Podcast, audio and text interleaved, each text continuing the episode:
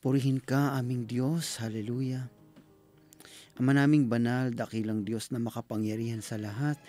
Kayo nga po ang Diyos na may likha ng langit at lupa. Kayo nga po ang Diyos na may akda ng aming buhay. Ang Diyos na aming Panginoon at aming tagapagligtas. Ang Diyos na nagpapagaling at nagpapalaya sa mga nabibihag.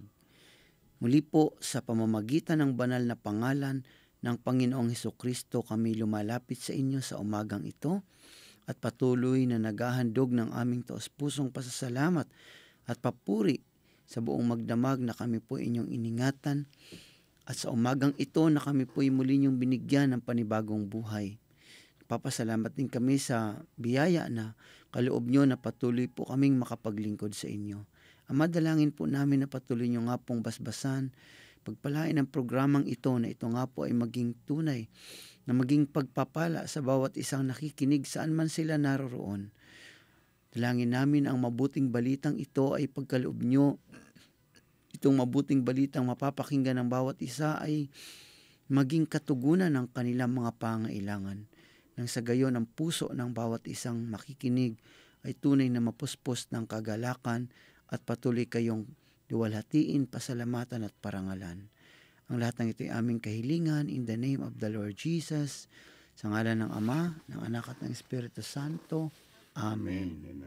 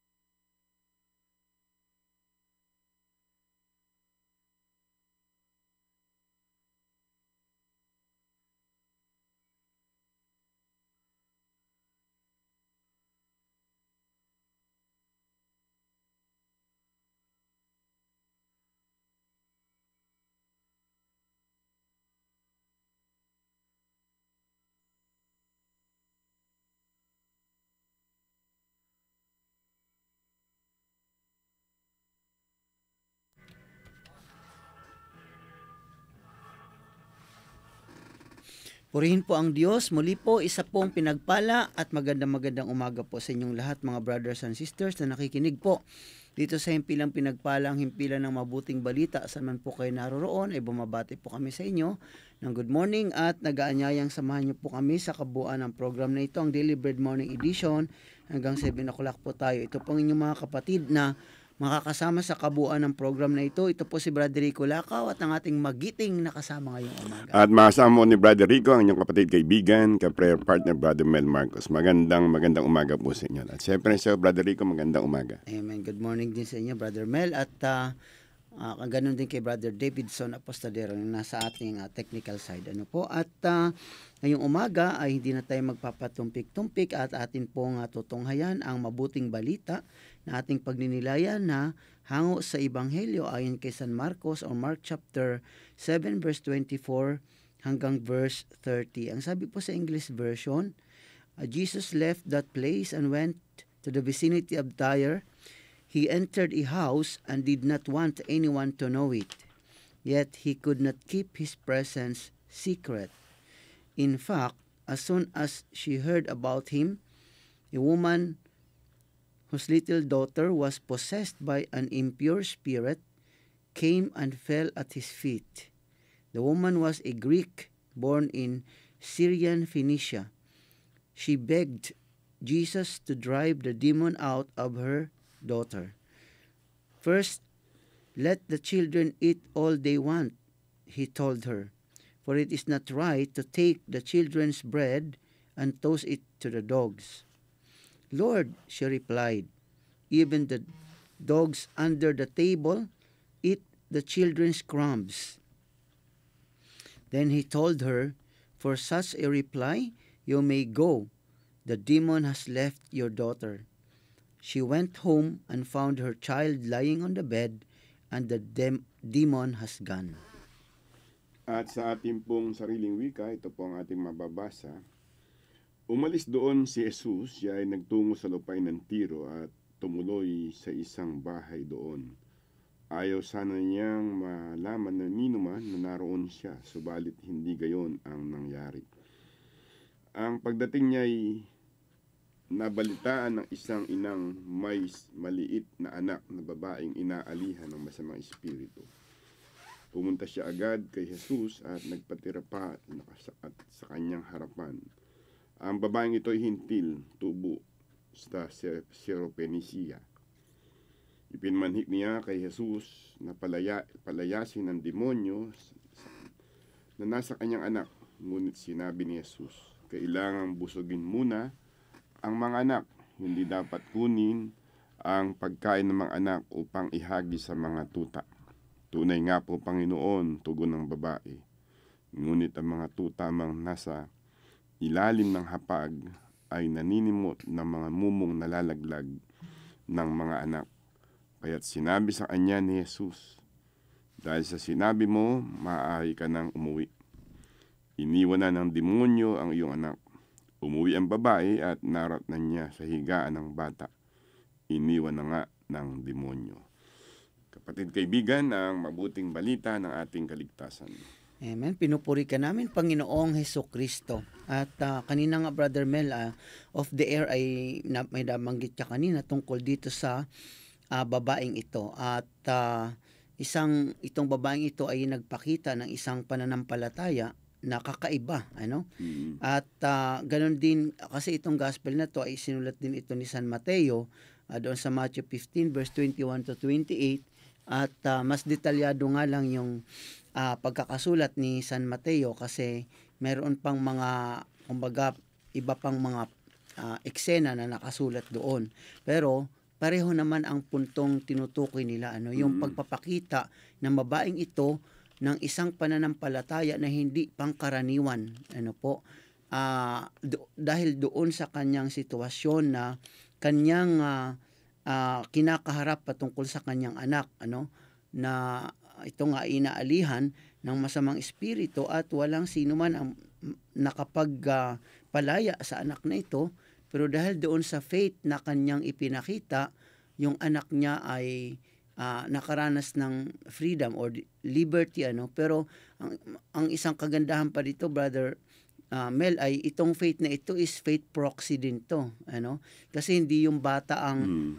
direktang lumapit sa Panginoon, Kasi kundi yung nanay mismo. Maliit pa yung bata, wala pa Amen. siyang kakayanang ah, ilapit yung kanyang sarili sa Panginoon. Kaya yung nanay niya, dito sa aking hawak na komentary, merong binanggit dyan eh. Naalala, naalala po natin na ang Panginoon kasama ang kanyang inang Birheng Maria ay umatay ng kasalan Amen. sa Kana. At napansin ng kanyang ina na yung kasalan ay naubusan, maubusan na ng alak. Mm. Kaya humiling siya. Hiniling niya. Bagamat hindi pa panahon upang gumawa ng himala ang ating Panginoon, palibasa yung kanyang ina, ang humiling, wala siyang magawa kundi pagbigyan. Amen. Dito yung, kung binan natin Brother Rico, medyo may hawig ano. Amen. Kasi ang humiling dito yung nanay eh. Mm, Amen. Nangangulugan ng Panginoon talaga ay may puso pagdating sa sa isang ina na lumalapit para sa kanyang anak na nangangailangan ng tulong. Lalo tigit nga dito sa babaeng ito na inilalapit yung kanyang maliit na anak, walang kakayanan para sa kanyang sarili, ilapit niya ang kanyang pangailangan sa Panginoon. Kaya nga out there kanina nasa nabanggit ko ang tawag dito Brother Rico, sabi dito sa ating sa hawak kong Biblia, pambihirang pananalig, Amen. unusual. Ibig sabihin, hindi mo nakikita sa pangkaraniwan ng tao. Mm. Ayun nga nagiging tanong, bakit nga ba tinawag o bakit natawag nating unusual o pambihirang pananalig?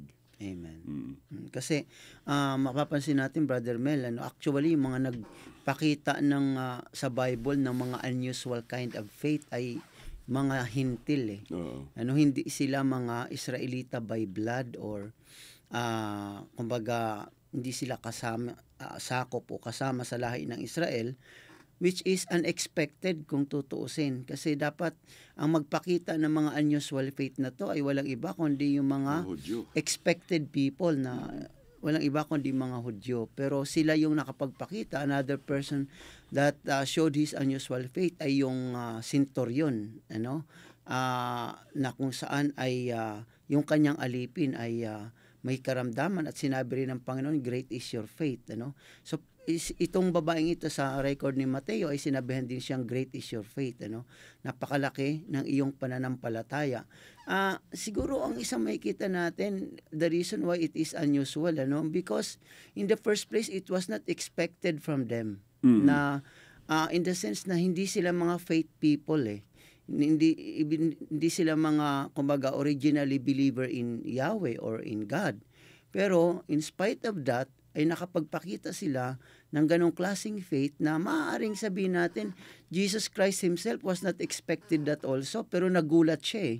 Kasi dun sa ibang sulat eh, sabi niya nagulat ang Panginoon ano. Hindi niya inaasahan o marahil na ah, ito yung magiging klase ng pananampalatayang ipapakita nitong babaeng ito. Sa isa pa, brother Rico, totoo na pang, hindi pangkaraniwan. Kasi yung ganito mga pangyayari, una sa lahat ay hindi mo talaga makikita sa isang tao o maaaring masabi nga, hindi hudyo Amen. nagagawa ng ganitong ganitong bagay. At the same time, makita natin, Brother Rico, yung, yung ginawa ng Panginoon dito eh, sa kanya. Amen. Nung sinabi niya na hinihingi ng, ng, ng kagalingan yung, yung kanyang anak. Amen. Ang naging sagot ng Panginoon, hindi rin pangkaraniwang sagot. hindi Oo mo, nga eh. big sa ano, hindi mo ine-expect na ganun magiging sagot, di ba? Amen. Siyempre, ang expectation, ang Panginoon to, Diyos. Bakit ganun magiging sagot? Kahit siguro sa mga bago nagbabasa ng Biblia, Mm. eh bakit ganito naging sagot ng, ng ni Jesus? Para yatang ano, ah, tinanggihan. Mm. Di ba? Tinanggihan niya. Kasi ang sabi niya, eh, masakit dito, eh, kailangan busugin muna ang mga anak. Hindi dapat kunin ang pagkain ng mga anak upang ihagi sa mga tuta. Amen. Ginamit pang halimbawa, aso, tuta. Amen. Kumbaga sa ano, medyo, kung paikinggan mo, at una mo mababasa, masakit. Amen. Kaya masasabi mo, unusual din eh, hindi pangkaraniwan na magiging tugon ng ating Panginoon. Amen. At ah, ang isa, ta- tama yung Brother Mel, eh, medyo may pagka-offensive yung Oo sagot nga, ni eh. Lord. Ano? Siguro itong babaeng ito, kung medyo pikon ito, eh, mag-walk out na siya. no? Na. Oo. hindi maaring sa part din ng babae, hindi yon ang ina-expect niyang ah, Mm. sasabihin sa kanya ng Panginoon. Pero ah, ang kagandahan sa babaeng ito, marahil ay she took it as a challenge, ano, na teka muna, may kailangan siya eh. Ano, at ang Panginoon lang ang makakatugon.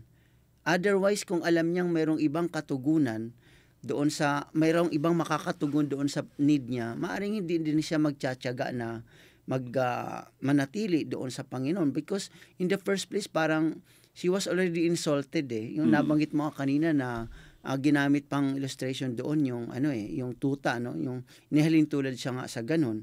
But ah, yung yung pananampalataya ng babaeng ito was so persistent na hindi siya ganun kadaling gi-give up or tawag dito, masisiraan ng loob ah, dahil doon sa kanyang narinig.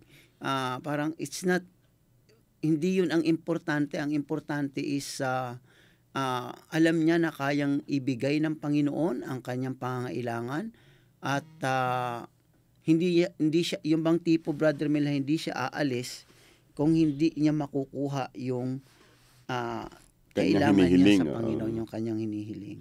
Kaya nga doon, Brother Rico, parang sinabi rin ng Panginoon dito eh.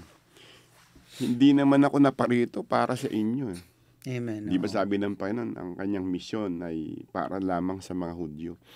Kumbaga sa ano, Brother Rico, is not yet time. Hindi mo talaga makikita na ang Panginoon that time, yung kanyang concentration ay sa gagawin niya para sa kanyang mga kababayan. Mm, Kumbaga sa ano, hindi kasama sa listahan ito eh. Amen. Hindi siya kasama doon sa mga, uh, sabi na natin ay, sa ngayon, Brother Rico, siguro yung mga priority.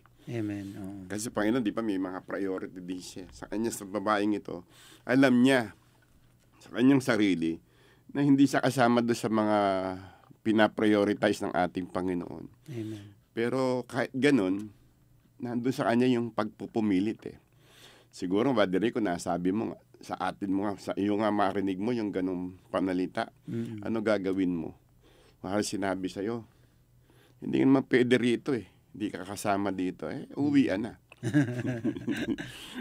hindi ka magpipilit. Amen. Kasi siguro mararamdaman mo yung, yun nga, na-insulto ka, napahiya ka. Eh, sige, okay na lang. Next time na lang. Dahil, kaya mo gagawin yun, dahil maaari, meron ka pang ibang option. Amen. May option ka pa. Pero dito sa babaeng ito, alam niya, wala nang pwede pang makatulong sa kanya. Amen. Sabi nga, no other option. I have to accept it. Kung ano man ang sabihin, kung ano man ang gawin sa akin, tatanggapin ko na lang. Bakit? Amen. Ako ang may pangailangan. Which is magandang ugali, Brother Rico. Amen. Alam mo, totoo yung brother Mel, ano? Ah, siguro, sabihin na natin na yung nabanggit mo kanina, yung itong babaeng ito ay ah, alam niya din eh. Mm. Ah, based on the statement of the Lord Jesus Christ na ah, using ah, yung gamitin yung listahan, gamitin natin yung listahan as an illustration. Sasabi, teka, hindi ka kasama sa listahan ko. Oo nga. Diba? Ah, nabing, nabanggit mo kanina, you are not my my my first priority ano ah, para ito sa mga pinaglaanan y- na walang iba kundi yung mga Hudyo at ah, um ang isang kagandahan doon is ah, napansin ko nga brother Mel as you were explaining it na itong babaeng ito nakita niyang wala na siyang ibang option nga yung salitang option. Ah, naisip ko tuloy yun habang sinasabi mo kanina ito marahil ang dahilan bakit maging sa panahong ito people are uh, they find it difficult really to trust the Lord. Kasi ang dami nating option, Option, oh. nowadays ano? Ang dami nating option sa buhay na parang teka muna ba't ako magtitiyaga na pumila sa pagpapapre-over o sa gawain? Eh meron man namang ibang paraan ano? Ah, kung minsan yun ang temptation eh pagka we think na we have another option than God or than the Lord Jesus Christ parang ah, hindi tayo natitempt tayo na hindi na makapagpakita ng pananampalataya katulad ng babaeng ito Ah, pero yun din ang kagandahan ano na pag na-realize natin na teka ah, wala akong ibang pupuntahan kundi ang Panginoon.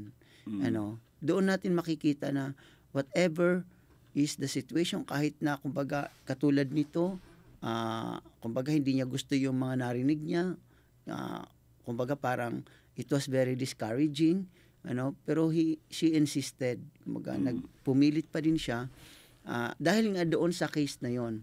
Ano, yung minsan kawalan ng option Brother Mel ay nakaka-discourage din eh. Pero kung wala kang ibang option kundi ang Panginoon, nakaka-encourage din yon na alam natin na we will not be put to shame if we will persist on believing. Kasi ang badari ko parang sa buhay natin ngayon eh, parang ganyan yan eh. Yung wala ka na ibang mapupuntahan. Mm. Naalala mo, badari ko, alam mo yung, yung babaeng dinurugo naman ng labindalawang taon, di ba? Amen. Ang ano sinabi doon, malino na sinasabi, naubos ang kanyang kayamanan, kapapagamot. Amen. Subalit wala namang ibang ano nangyari. Ibig sabihin, hindi siya gumaling. Kumbaga sa ano, ang unang niyang option doon, yung pera. Yung Amen. kayamanan niya. Mm. Pero walang nagawa. Naubos na nga eh. Mm. Kasi kung may nagawa yun, hindi darating sa mauubos yun. Kaya lang, kaya naubos dahil wala talagang mangyayari. Amen. Naubos lang. Tingnan mo ang sabi nga dyan eh. Dumating na siya doon sa ano eh. Sa sukdulan. Yung sukdulan, yung pinaka ano yan eh. Sa isang salitang ano yung end of the rope. Amen. Oh. Wala ka ng ibang kakapitan. Alam mo ba, Darico, dito siguro sa pangyaring ito, doon ang nakita ng Panginoon eh. Na babaeng ito, wala na talagang ibang pupuntahan. Wala na ibang patutunguhan. Amen. Nandun niya sa sukdulan na kahit mapahiya o kahit ma- mainsulto, okay lang. Kasi wala naman siya ibang magagawa na eh. Mm. Sa atin, Badarico, ganyan eh. Siguro mangyayari nga yan. Ipinapahintulot ng Panginoon na dumating tayo sa mga pangyayari sa buhay natin na wala na talaga tayong magagawa. Wala na talaga tayong pupuntahan. Amen. At yun na nga, yun yung paraan ng Panginoon upang ma-realize natin sa buhay na ito, ang simula, una sa lahat, ang Diyos. At sa Amen. Kanya pa rin nagtatapos ang lahat ng bagay. Amen. Yung sinasabing sa hinabahaba man daw ng prosesyon ay ah, sa simbahan din ang tuloy ano. Ay lumabas yan sa simbahan kaya babalik din yan doon. Ah, the same illustration ano. If we kung galing nga tayo sa Panginoon ay we should we should we should ano we should end up with him nga. Ah, may kita nga natin brother Mel na ah itong mga ganitong pangyayari ah, sa buhay natin ah, we going back to that ah, ah, ah, same scenario na halimbawa ang tao eh hanggat mayroon talagang mapupuntahan pa ano ay ah, maraming ganyan eh hanggat may mapupuntahan pa hanggat may paraan pa parang ah, narinig ko nga dati halimbawa daw sa mga Americans ano ah kumbaga God is their last hope mga- something like that ano. Ibig sabihin kung wala na talaga ito na lang ang kahuli-hulihan. Hanggat ah, mayroon pa akong ibang ah, pamamaraan ay hindi hindi lalapit ano? Mm. kaya nga narinig ko dati na while American ah, are sending missionaries ano sa ibang mga lugar dito sa mundo pero ah, at the same time nangangailangan siya ng mga missionaries within ano her own country. Kasi ah, kahit na maraming mga Americans na nani- naniniwala sa Diyos but the truth is majority of them are also do not really believe in the Lord Jesus Christ. Kasi nga ang isang option doon ah mer ay ang isang reason doon marami silang po pwedeng ah, gamitin ng mga pamamaraan na parang isipin nila na well, hindi ko naman kailangan ng Panginoon. Ano, I also witnessed that when I was in Australia, the same matter din, ano. Kasi sa Australia, mag-resign ka ngayon, bukas may trabaho ka. Ano, yung bang tipong hindi ka pipila para mag-apply ng trabaho dito sa Pilipinas, pilahan eh. Minsan swertehan pa kung hindi ka magustuhan, hindi ka kukunin. So, ah, sa kanila na may mga maraming option, uh, it's so difficult for them really to trust the Lord. Ano, tama ka din doon kanina, talagang dumarating ang time na pinapahintulot ng Panginoon wala ka nang, kumbaga, nandun na tayo sa dulo ng lubid natin. Wala na talagang iba. Ano, doon natin ma-realize na ah, kailangan ko ang Panginoon. Ano? And if anyone listening na nandoon ga- sa ganong sitwasyon, naniniwala ako, Brother Mel, na hindi aksidente yun. Pagka God is talking to them even right now Amen. through this program. Totoo yun. Para nga, Brother Rico, yung sinasabi na madalas sa mga doktor, mga manggagamot. Kapag ang isang tao'y dumating na doon sa talagang punto no pangyayari na wala na magagawa. Amen. Ang marinig mo diyan, ipagpasa Diyos mo na lang. Mm, amen. Yeah, sa Diyos mo na lang. O kaya isa pang salita na ano, nagagamit. Manalangin ka na lang. kumbaga sa ano, yun na nagiging ano eh. Kumbaga sa yun, last recourse. Mhm. Wala ka nang gagawin pang iba. Ito ka na lang, doon ka na lang lumapit. O subukan mo dito. Kumbaga sa ano, ah, sa kanila, parang sinasabi nila yung ano na yan ah. Pwede bang gamitin battery ko yung para sa kanila sa nagsasabi ng false hope. Mhm. Pero hindi nila alam na yun talaga ang real hope. Amen. Amen. Yun talaga ang dapat gawin ng isang tao. Amen. Una sa lahat, bago ka pang dumating sa ganung pangyayari, unahin mo lahat ang unahin mo sa lahat ang Panginoon. Amen. Malino naman sinasabi yan, di ba? Sa Matthew chapter 6, verse 33, that seek ye first the kingdom of God and His righteousness and all these things shall be added unto you. Amen. Ang nagiging pagkakamali o pagkukulang ng iba, gagawin mo ng lahat ang pwede niyang gawin. Mhm. Lalapitan mo na lahat ng pwedeng lapitan. Pag wala nang magawa talaga, yun na lang. Sige, punta na tayo sa El Shaddai. Kasi narinig ko, marami raw gumagaling doon. Amen. Kaya nga ba, Dari ko, kumbaga sa ano, kumbaga sa ate, sa buhay natin, ang Panginoon ang nagiging huling ano eh, huling hantungan eh. Mm. Pero which is true. Amen. Sa kanya naman talaga lahat tayo hahantong. Pero sabi nga, sabi nga, totoo, sabi mo ang ina, yung kasabihan, pagkahaba-haba man ng prosesyon, eh sa simbahan pa rin ang tuloy niyan. Amen. Di ba? Oo. sa mahabang-mahabang ligawan, eh siyempre ang tuloy niyan, siyempre kasalan pa rin. Amen. Yun lagi ang huli. Amen. Amen. Totoo yung Brother Mel, ano? At ah, ang isang kagandahan dito ay kahit na ang Panginoon ay madalas lagi siya talaga yung huling ano, huling lalapitan o huling hantungan kahit na sa mga sitwasyon na katulad nitong naranasan ng babaeng ito na ah, yung kanyang anak ay inaalihan ng demonyo. A- ang kagandahan ay pinapakita din na if you can't find the answer from other options na iniisip mo na maaaring ito yung paraan. ah, the good thing here is masusumpungan mo yung sagot na yon sa Panginoon eh.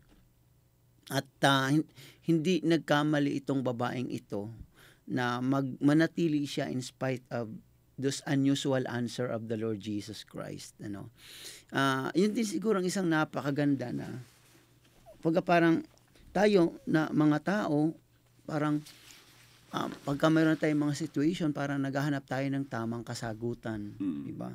Ano ba ang answer? Kasi another word for that another word for that for the word answer dito is solution eh di ba? Sabi nga ng kantang Christ is the answer di ba? To all my problems. So ibig sabihin diyan is he is the solution.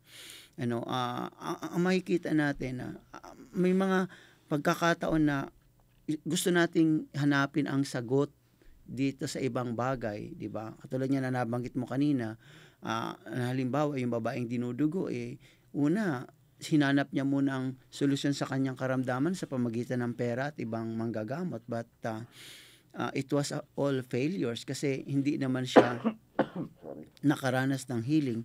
But in the end, ay nasumpungan niya yung tunay na talagang makakapagbigay ng kasagutan sa kanya. At yun ay walang iba kundi ang Panginoon. Ano?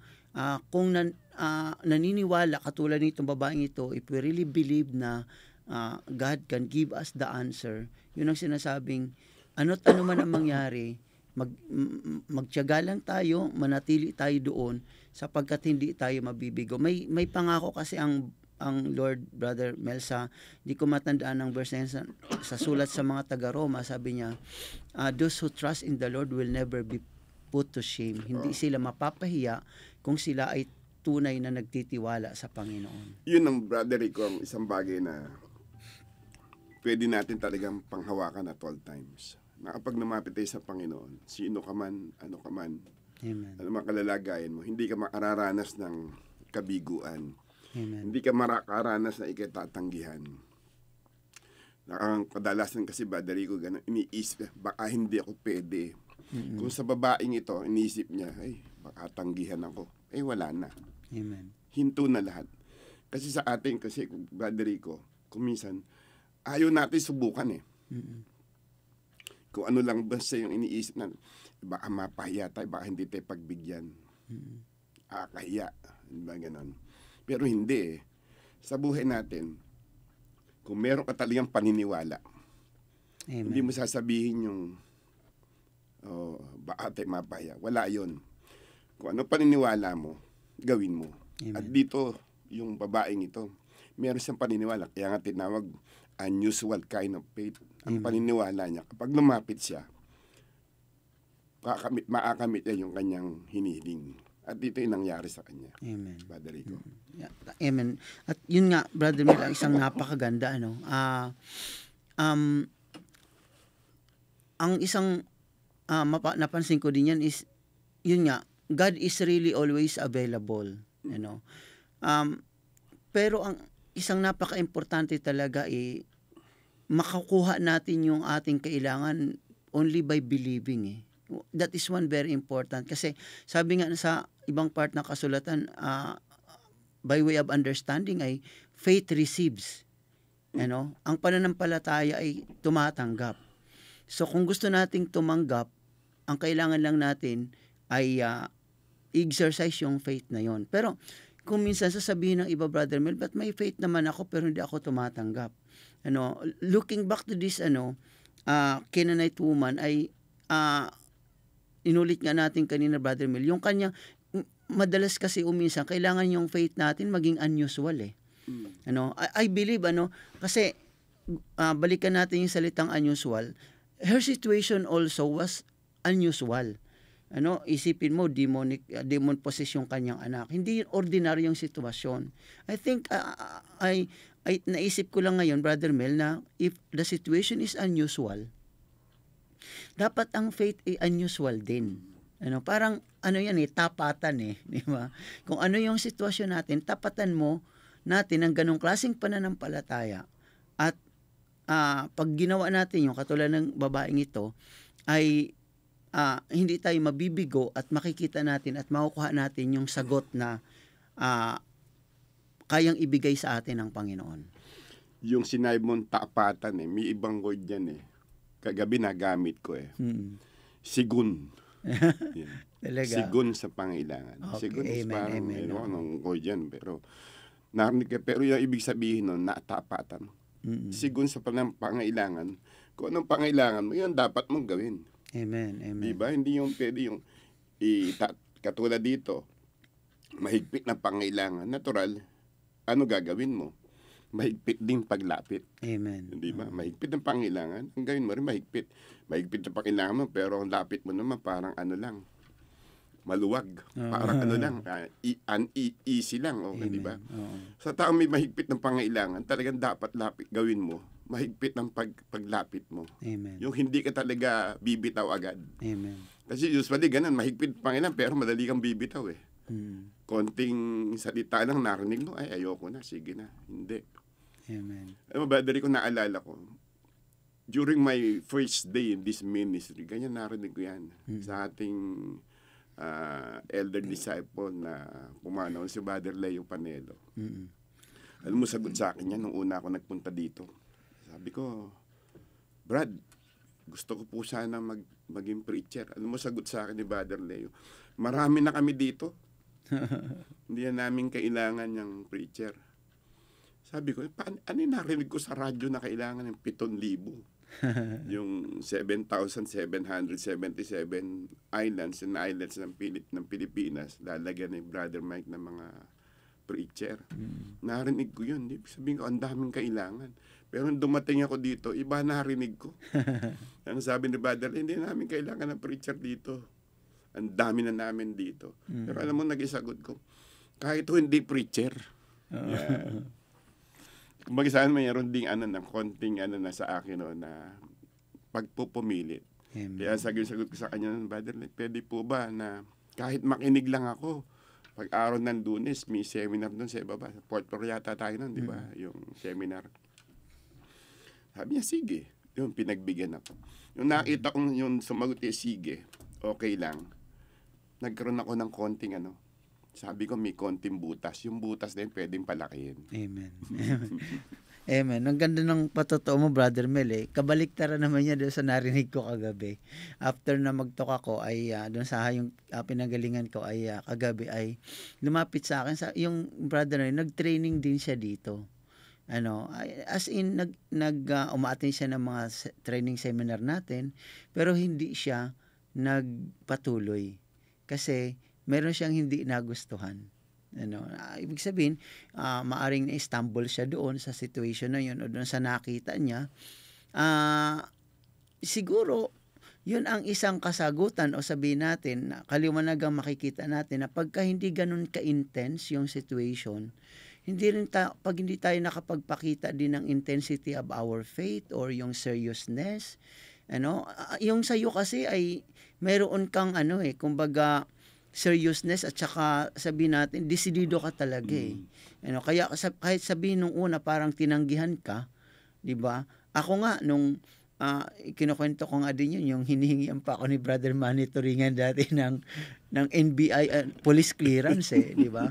Ah, para ah, makapagsimula ako. Pero ah, nung una talagang na-discourage din ako. Wala akong pam, pang, panlakad ng police clearance or NBI. So, ah, yun yung sinasabi pagka seryoso tayo, Mm.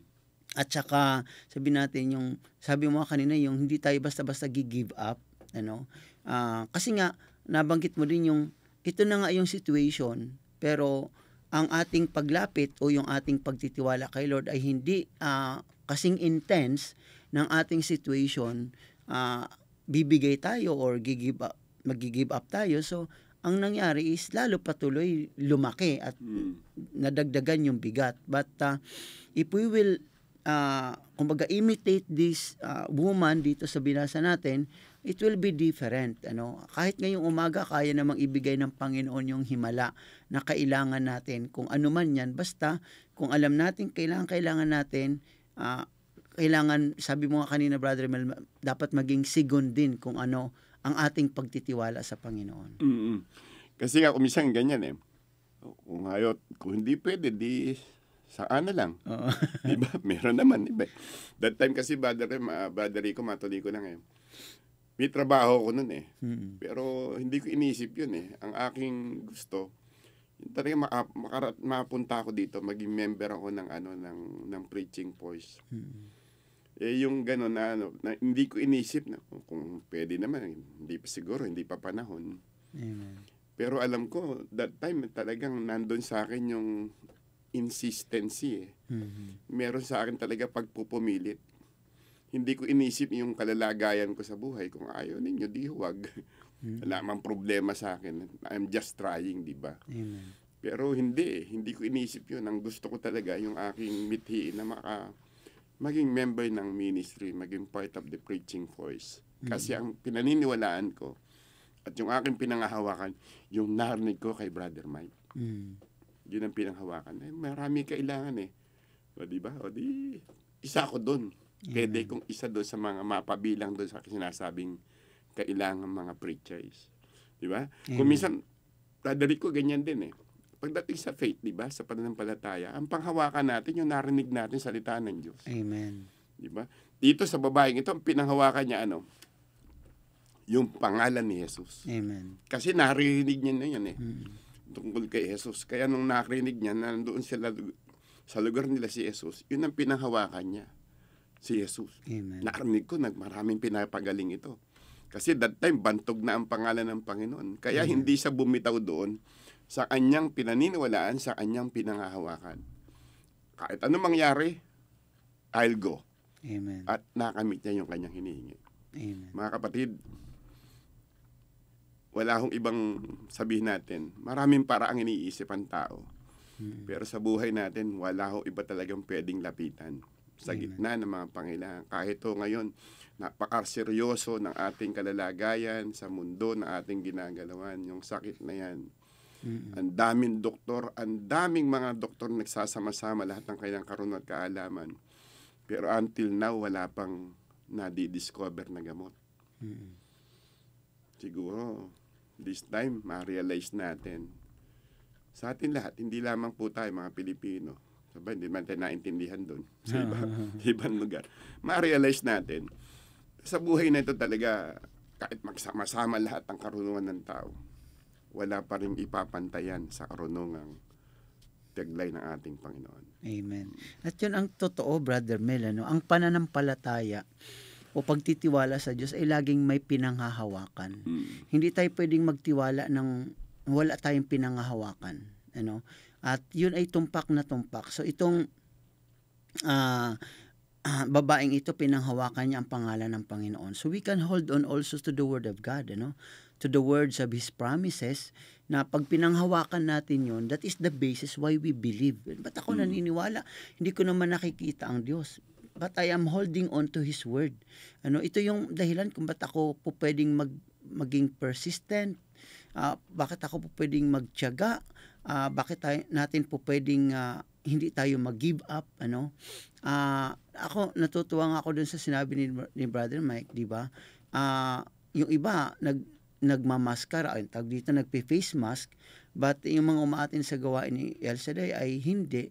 Kasi we are holding something na, yung binanggit niya nga, ano, ah, doon nung Martes na sinasabi niyang, ah, yung pangako ng Panginoon sa Psalm 91, ano, is sufficiently enough po yung para panghawakan natin na ah, ililigtas tayo ng Panginoon dito sa salot na to eh.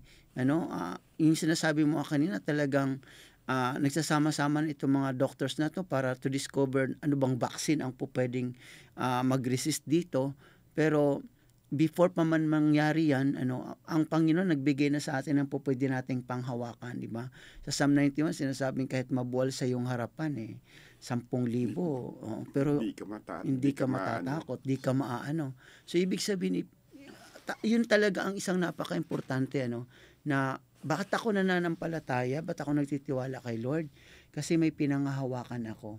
Ano, alam mo, bilang sa atin mga magulang, Brother Mil, di ba? Ang anak natin, pagka, ah, madalas pag mga bata pa yan eh, hahabol o kaya gustong sumama. O, alam ba, papasok ka sa trabaho o pupunta ka kung saan man, hindi mo naman maisasama. Kasi hindi naman pambata yung pupuntahan mo. Gagawin mo na lang, mangangako ka na lang. O sige, pag uwi ko, papasalubungan kita. Anong gusto mo, di ba? Magbabanggit ka na ng mga papasalubong, ano? At yung bata, pag naniwala yon titigil na yon Ano? Mm. Alam niya na, dahil may binitawan tayong salita, ay may pinanghawakan siya. Yung sinabi natin, ah, ganun din sa Panginoon. Ah, pagka pinanghawakan natin yung mga pangako ng Panginoon, yun din ang gagawin ng Panginoon sa atin. Yun nga, Brother Rico. Kailangan, na, ta- ulitin lang natin. yung Kailangan talaga meron kang panghawakan. Sa buhay natin ngayon, sa ating mga tagapakinig yan, ang panghawakan natin yung salita ng Diyos na akma sa ating pangailangan. Amen. Di ka? Pagbangitin mo, in a very short prayer, Lord, sinabi mo sa Bible, eh, Amen. humingi at kami bibigyan. At kapag hihingi ka naman, specific. Bakit? Sinabi rin naman ng Bible yun. Eh. Amen. Ang taong pabago-bago ang isip, Wag umasang Huwag umasang tatanggap, di ba? Pag humihingi ka, huwag mong babaguhin. Lord, pwede, kangina po, hiningi ko, ngayon po, iba na lang ulit. Hindi ganon. Kung talaga ano pangailangan mo, yun ang lagi mong babanggitin. Hindi ho masamang ulit-ulitin yun sa Panginoon. no? Amen. Kasi dito maraming pangyayari sa Biblia na nangulit, di ba? Sino nangulit? Ang nangulit dito, Brother Rico, di ba? Yung sa Bible, yung sino pa? Yung yung yung kapitang Romano, di ba? Mm. May paungulit yun. Sinabi na ng Panginoon, "Kung- kailangan pang may mangyaring ganyan para kayo lumapit sa akin. Mm. Pero hindi niya ginan yun. Nangulit pa talaga ang pangungulit niya, kailangan pumunta ang Panginoon Amen. sa kanilang lugar. Di ba? Yun din isang yung pangyari din na yan, lumapit yung tungkol naman doon sa baba sa anak niya na dying o mamamatay na, di ba? Nangulit din siya. Ang pangungulit niya, sumama po kayo sa akin. Amen. Hindi sa tumigil. Kaya nga sa atin, kailangan din kumisan. Hindi yung masamang mangulit.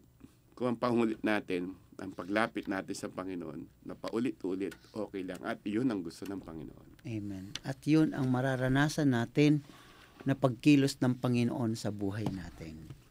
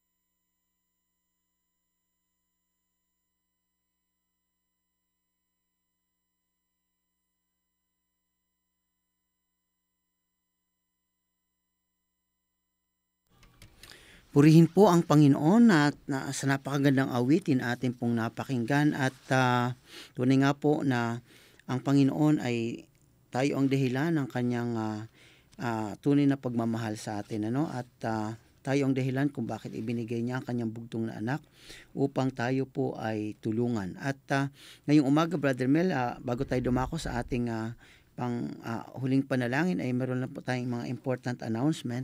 At uh, nais ko lang i-announce uh, sa Quezon City ano po na ang atin pong diocesan uh, assembly ay sa February 17, next Monday na po ito. At ang atin pong venue sa lahat po ng mga taga Quezon City ay doon na po tayo sa Kristong Hari Parish Church. Ano? Yung pong uh, along Commonwealth Avenue lamang po ito.